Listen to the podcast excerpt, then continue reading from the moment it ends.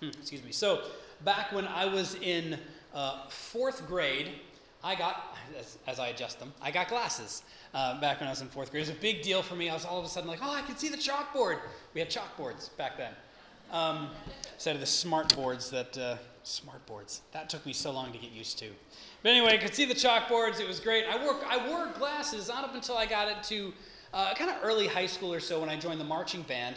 And I was playing in, in the heat of the summer, and my glasses would slowly slide down my face. And I have to tilt my head up, but it was very noticeable because I played the trombone. So my instrument was like going up here to try to keep my glasses on. And eventually they just fall right in the field. I was like, I got to get some contacts. So I finally got contacts in high school. Um, and uh, so I wore, I wore contacts till I was about 29 or 30. Um, and then I switched back to glasses. But back when I was wearing glasses initially, the way it worked was you had to go to a physical location, try on some frames, wait for them to be manufactured, and then they would send them to you for a ton of money. So much money. And so when I went back to glasses later on in adulthood, I was a little worried about the financial piece of it. I, I, thought that was just how the, how the whole process was still working. But one of our friends at the time was an optometrist, and she told us, she's like, listen, that, they, these places have got a racket going on with these glasses because actually, the vast majority of glasses don't cost all that much to make. They're pretty inexpensive. So she told us to buy from a place called zennioptical.com. Uh, now, this was probably 12 or 13 years ago. This is before the online glasses market was a thing. This was, this was like in its nascent stages. And on this website, you had thousands of frames you could choose from. You could upload your picture and try them on. Um, and then they would ship them to you. My glasses, which have uh, a pretty strong prescription actually, were like 30 bucks.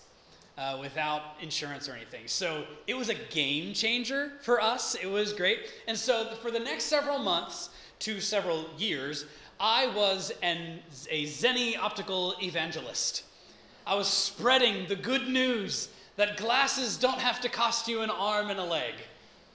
Go and do likewise. Amen. I never got a sponsorship from them or anything. I have to reach out to them about that. But have you ever found something so cool that you just you had to tell someone about it? Right? You know, I think about my kids when they've done something really cool, they've accomplished something really great, and they just have to tell us about it.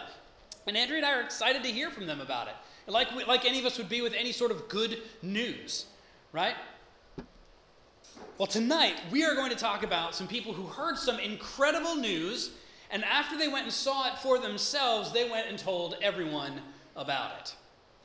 So, if you have actually been with us at Marsh Creek through the month of December, you'll know we did a series called Missing Christmas, uh, where we talked about various people in the birth narrative of Jesus who, for one reason or another, missed out on that first Christmas. And I'll summarize those a little bit later here. But today, we're going to look briefly at the story of the shepherds in this story. So we're going to read about it together from Luke chapter 2, verses 8 through 20. The words will be up on the screen. We read a bunch of this uh, before through those who are coming up and reading for us.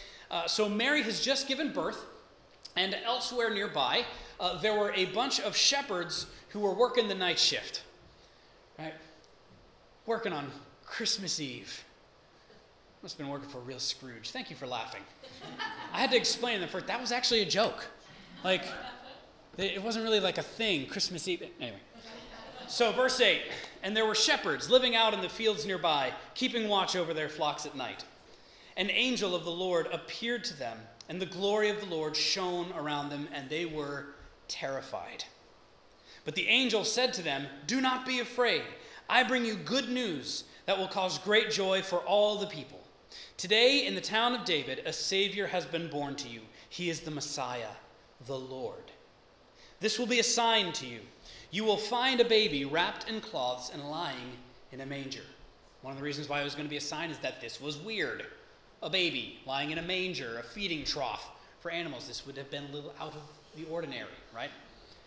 Verse 13 Suddenly a great company of the heavenly host appeared with the angel, praising God and saying, Glory to God in the highest heaven, and on earth, peace to those on whom his favor rests. Verse 14 here glory to God in the highest heaven. Uh, in Latin, that's Gloria in excelsis Deo. We sang that several times in these songs tonight. So if you're ever like my kids wondering what in the world that means, in excelsis Deo, they heard in excelsis Deo and they thought they heard something about Chelsea, the Premier League soccer team. And like, why are we singing about Chelsea at Christmas? It's weird. Anyway, no, it just means glory, glory to God in the highest heaven. Verse 15. When the angels had left them and gone into heaven, the shepherds said to one another, Let's go to Bethlehem and see this thing that has happened, which the Lord has told us about. So they hurried off and found Mary and Joseph and the baby, who was lying in the manger. When they had seen him, they spread the word concerning what had been told them about this child. And all who heard it were amazed at what the shepherds said to them. But Mary treasured up all these things and pondered them in her heart. The shepherds returned, glorifying and praising God for all the things they had heard and seen, which were just as they had been told. So, I want to take just a minute to uh, just compare these shepherds to the other characters uh, that we looked at on Sunday mornings throughout the course of this month. And I'm going to, I'll catch you all up on it if you weren't here for that. First, we talked about the innkeeper, which, if you remember, is not actually even in the Bible, the, character of the innkeeper. Uh, but we talk about the innkeeper as kind of a stand in person uh, for all of those who would have told Mary and Joseph that they had no room for them. Their lives were just too full and we talked about the value of simplicity and making room in our lives for Jesus this year. In contrast, these shepherds, even though they were at work, they were interruptible. I am not very good at being interrupted. like, I'm not interruptible so often. You know? It's hard. They were at work, but they were interruptible. They had room for something to happen, for anything to happen. Anything could happen. Then we look at King Herod, who was staunchly against anything changing. Right? Change, anything new was perceived as a threat to Herod, and so he did everything he could to maintain the status quo, to maintain his rule. And as a result, he missed out on the glorious Messiah. And we said, we too, that when we value our traditions, which are not bad in and of themselves, but when we value them over accepting anything new from God, we miss out on what He has for us. We said we needed to be open to learning a new song from God. These shepherds, they were confronted with something very new. And instead, they humbled themselves and accepted this new thing. They believed it and were rewarded with an encounter with Jesus. Now, you might be saying, look, King Herod, maybe he wasn't the greatest guy, but he wasn't confronted by heavenly angels singing in the sky. Right? Maybe he would have accepted the news if it was a miracle happening in front of his face. Right? Heck, anyone would accept something new if it happened in some sort of miraculous form in front of their eyes. Right? And maybe, you know, maybe that's true. But time and time again, we see in the Bible where the, the Pharisees and others witnessed, witnessed Jesus doing these mind-bending miracles in front of their faces, and they still refused to see. So a miracle in itself will not move you if your heart isn't willing for it to. You can make the choice to be moved by miracles. Did you know that? In John 11, we read this Then the chief priests and the Pharisees called a meeting of the Sanhedrin, which was like the ruling, governing body of the, the Jewish people. What are we accomplishing? They asked. Here is this man, Jesus, performing many signs. If we let him go on like this, everyone will believe in him. So, verse 53 so from that day on, they plotted to take his life. Miracles are clearly not enough for some people. Then we looked at the wise men who came to worship Jesus. And aside from the fact that they actually weren't there at the first Christmas, right, at his birth, at Jesus' birth, because by the time they actually got there, Jesus would have been around two years old. He was living in a house in a different place. But they missed Christmas because while they did recognize Jesus as a newborn king, they didn't have the full understanding that this was God incarnate. They didn't know what this really meant. They did some really good things. They got a lot of stuff right, which they should get some kind of credit for. But they missed the whole point of it being the Savior of the world. And this is like many of us, right? We do a lot of things right. We should get some credit, right, for doing some things right around Christmas. But we make Christmas out to be about family and friends, the value of giving over receiving, right? Things like that. And while these are really good things and should be a part of any celebration, we aren't actually celebrating Christmas if we aren't recognizing the Savior of the world and his work accomplished for us. And these uneducated and lowly shepherds, because of the revelation of the angels and because they accepted that revelation, had this understanding that the wise and educated men from out of town just didn't have. In fact, the angels uh, call this newborn baby the Messiah, the Lord, in verse 11. The Lord. And the word for the Lord that the angels use is actually the same word for Lord that the shepherds use in verse 15 when they say, Let us go see this thing that the Lord has told us about.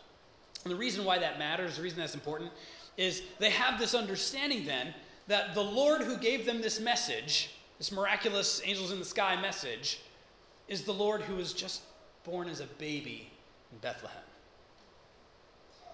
This was different from just another earthly king being born. So the shepherds had room in their lives. They were open to God doing new things, and they made Jesus the center of their focus and celebration. And my prayer is that this would be us this Christmas.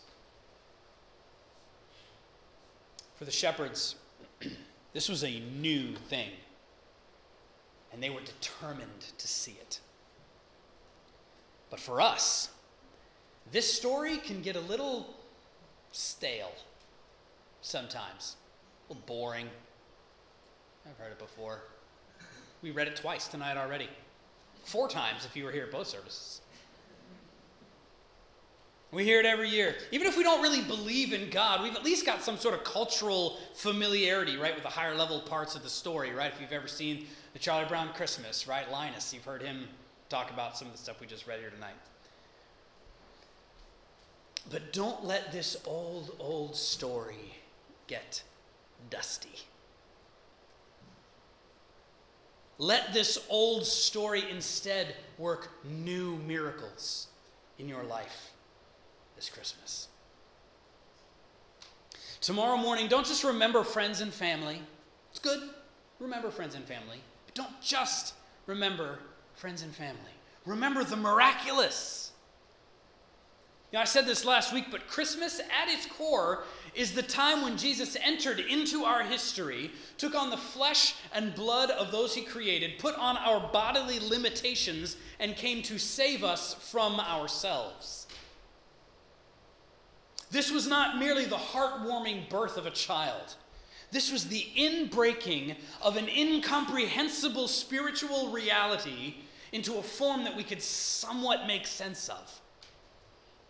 This is the unmade becoming like one made. This is God becoming man. This was the infinite becoming finite. This was the limitless taking on limitations. This was the unknowable becoming knowable all so that the very concept of love could become embodied into something that we could know and see and touch. Don't get over familiar with this. Don't let Christmas slip by in another haze of generic family fun. Don't let this Christmas be the same as always. Be open to God doing something new, unexpected. Be open to God changing something. And be open to the possibility that there's maybe more for you to learn out there. This old story can bring new miracles in us this year. And we can open ourselves up to these new miracles by being open to the work of Jesus, being open and willing to hear a new song from God, something new, and being willing to believe that this little baby that we celebrate tomorrow is actually the ruler of a kingdom that we can't even fathom. A kingdom where he is the very light by which we see. A kingdom where he is the love by which we engage with each other. He is the breath that we breathe. He's our life. Let this old story, tonight and tomorrow, work new miracles in your heart this year.